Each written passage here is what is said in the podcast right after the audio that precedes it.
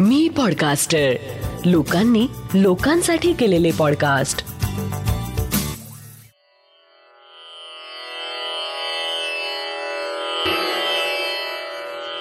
श्री गजानन महाराज की जय. श्री गजानन अनुभव ह्या पॉडकास्टचा आजचा पन्नासावा भाग आहे. वैद्यराज नागराज आणि महाराज. जय गजानन. मी प्रवचनकार संजय देशमुख. माझा प्रवचनाचा विषय असतो मोरया अर्थात श्री गणेश. या विषयावर प्रवचन करण्यासाठी माझं रक्षण केलं संत शिरोमणी गजानन महाराजांनी.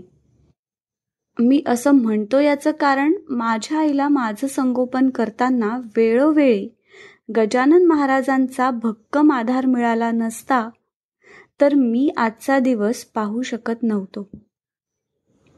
माझी आई गजानन महाराजांची निस्सीम भक्त होती. त्यांच्यावर तिची अढळ श्रद्धा होती.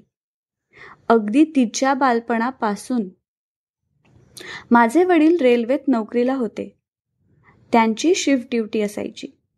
माझी आई मला माझ्या लहानपणीची घटना नेहमी सांगायची. मी तेव्हा साधारण वर्षाचा असेन. आम्ही तेव्हा चंद्रपूर येथे राहत होतो. एक दिवस माझी तब्येत बिघडली. जुलाब व्हायला लागले. आईने घरच्यांना म्हटलं कुणी डॉक्टरला बोलवायला हवं. पण घरच्यांनी तिच्याकडे लक्ष दिलं नाही. खरं तर आम्ही एकत्र कुटुंब पद्धतीत असल्याने घरी बरेच लोक होते. पण आईकडे पाहण्याची सासऱ्यांची दृष्टी म्हणावी इतकी सहानुभूतीपूर्ण नव्हती. आणि वडील ड्युटीवर गेले होते.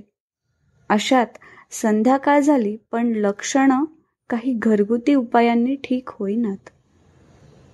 आईनी पुन्हा म्हणून पाहिलं पण घरच्यांनी आईच्या म्हणण्याकडे दुर्लक्ष करून आम्हाला मुलं झाली नाहीत का? आम्ही वाढवलीत ना त्यांना? एखादी गुटी दे होईल तो ठीक. असं म्हणून आईचं म्हणणं उडवून लावलं. रात्र झाली. थोड्या वेळात सगळीकडे निजानीज झाली. आई मला मांडीवर घेऊन एकटी जागी होती. गोटी देऊन झाली पण लक्षणं काही कमी झाली नाहीत. उलट आता अंगही गरम वाटू लागलं. रात्री तीन साडेतीनचा सुमार असेल. मी हातपाय वाकडे करून डोळे फिरवले. आई घाबरली. तिला आता कुणाचा आधार होता? आईने मला खाली ठेवलं. ती उठली. देवात गजानन महाराजांचा फोटो होता. आईनी रडत रडत तो फोटो उचलला. एका परातीत पाणी टाकलं आणि तो फोटो भिंतीशी परात ठेवून पाण्यात उभा केला. आता मी रडत नव्हतो. किरकिरही करत नव्हतो. शांत होतो. आता आई रडत होती. फोटो समोर बसून तिचा संवाद आता गजानन महाराजांची सुरू झाला होता. ती म्हणत होती मान्य आहे मला आमची हयगय झाली पण पण तू पाहत आहेस मी कुठे हलू शकत नव्हते. घरच्यांनी मी सांगूनही ऐकलं नाही. पण मला सांग यात त्या बाळाची काय चूक आहे? आमच्या चुकीची शिक्षा त्याला का? त्याचं रक्षण कर. मी तुला शरण आले आहे. याशिवाय मी काय करू शकते? रक्षण कर. असं म्हणता म्हणता रात्रभराच्या जागरणात काही क्षण तिला ग्लानी आली. जेमतेम उजाडू लागलं होतं आणि घरच्या दाराशी एक बैलगाडी येऊन थांबली. त्यातून एक गाडीवान आणि दाढी वाढलेले शुभ्र धोतर आणि पांढरी बंडी परिधान केलेले असे दोघे जण उतरले. घरात आले. ते आईला म्हणाले मला कळलं तुझ्या बाळाची तब्येत ठीक नाही. मी त्याच्यासाठी औषध आणलं आहे. हे घे. ह्या तीन पुड्या. एक लगेच दे पाण्यातून एक दुपारी एक संध्याकाळी. बरं वाटेल तुझ्या बाळाला. असं म्हणून ते जाऊ लागले. आईला वाटलं यांना निदान रुपया तरी द्यावा. त्या काळी खूप किंमत होती रुपयाला. आईने शोध सुरू केला पण सहजपणे रुपया काही सापडला नाही. ते वैद्यराज म्हणाले हे बघ मला काहीही नको. तुझं पोरग बरं झालं की पाठवून दे एक रुपया. ते लगेच निघाले. आणि बैलांच्या गळ्यातील घुंगरांचा आवाज दूर दूर गेला. आईने मला लगेच एक पुडी दिली आणि मला काहीच मिनिटात स्वस्थ झोप लागली. उरलेल्या दोन पुड्यांनी मला पूर्ण तंदुरुस्त केलं. सकाळ झाली सूर्य वर आला घराला जाग आली.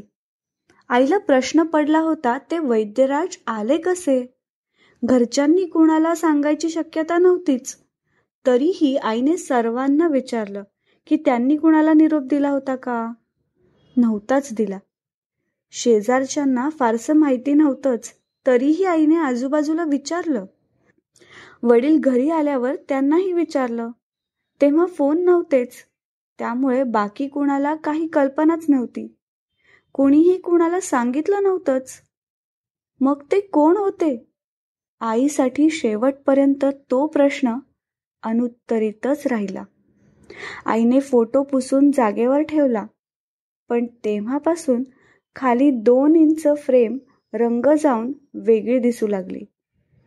आणि आई त्या फ्रेमकडे पाहून तिच्या अनुत्तरित प्रश्नाचं उत्तर शोधत राहिली. पुढे सहा महिन्यांनी वडिलांची बदली देवळाली नाशिक येथे झाली. आम्ही रेल्वे क्वार्टर्समध्ये राहायला गेलो. तिथे आजूबाजूला जंगल होतं. मागे डोंगर होता. तेव्हा तिथे वीज नव्हती. कंदील आणि चिमणी हेच काय ते प्रकाशाचं माध्यम. आई मला ही गोष्ट नेहमी सांगायची. दसरा येऊ घातला होता. त्यानिमित्ताने आमच्याकडे आजी आजोबा म्हणजेच आईचे आई वडील आणि मावशी असे तिघे जण आले होते. त्या दिवशी कोजागिरी पौर्णिमा होती. वडील चार ते बारा ड्युटीवर गेले होते. महाराष्ट्रात बरेच ठिकाणी कोजागिरी पौर्णिमेला मोठ्या मुलाला किंवा मुलीला ओवाळण्याची प्रथा आहे. त्याला आसनी असं म्हणतात. त्या संध्याकाळी आईनी सतरंजी पसरली त्यावर पाठ मांडला व औक्षवाणासाठी तबक तयार केलं. हे सगळं कंदिलाच्या अगदी मंद प्रकाशात होत होतं. आईनी प्रथम देवाला ओवाळलं. महाराजांना ओवाळून संजयचा जीव त्या दिवशी तुम्हीच वाचवला. त्याचं सदैव रक्षण करा अशी प्रार्थना केली. मला पाटावर बसवलं. मला शेजारच्या आलेल्या मावशींसह सर्वांनी चौक्षवण केलं. औक्षवणाचं काम पूर्ण होताच आईने तबक देवासमोर ठेवलं आणि मला पाटावरून उचललं. आई मला घेऊन जेमतेम मागे सरकली असेल तोच पाटाखालून एक दोन फूट लांबीचा नाग अचानक पाटावर आला. थोडा पाटावर स्थिरावला फणा काढून सगळ्यांकडे पाहिल्यासारखं केलं आणि निघून गेला. सगळे स्थिमित होऊन फक्त पाहत राहिले. नंतर कंदील घेऊन शोधाशोध केली पण तो कुठेही दिसला नाही. सगळे धास्तावल्यासारखे झाले. आजोबा आईला म्हणाले तू यावर विचार करून बघ. याचे दोनच अर्थ निघतात. एकतर महाराजांनी नागापासून रक्षण केलं नाहीतर महाराज त्या रूपात आशीर्वाद देऊन गेलेत.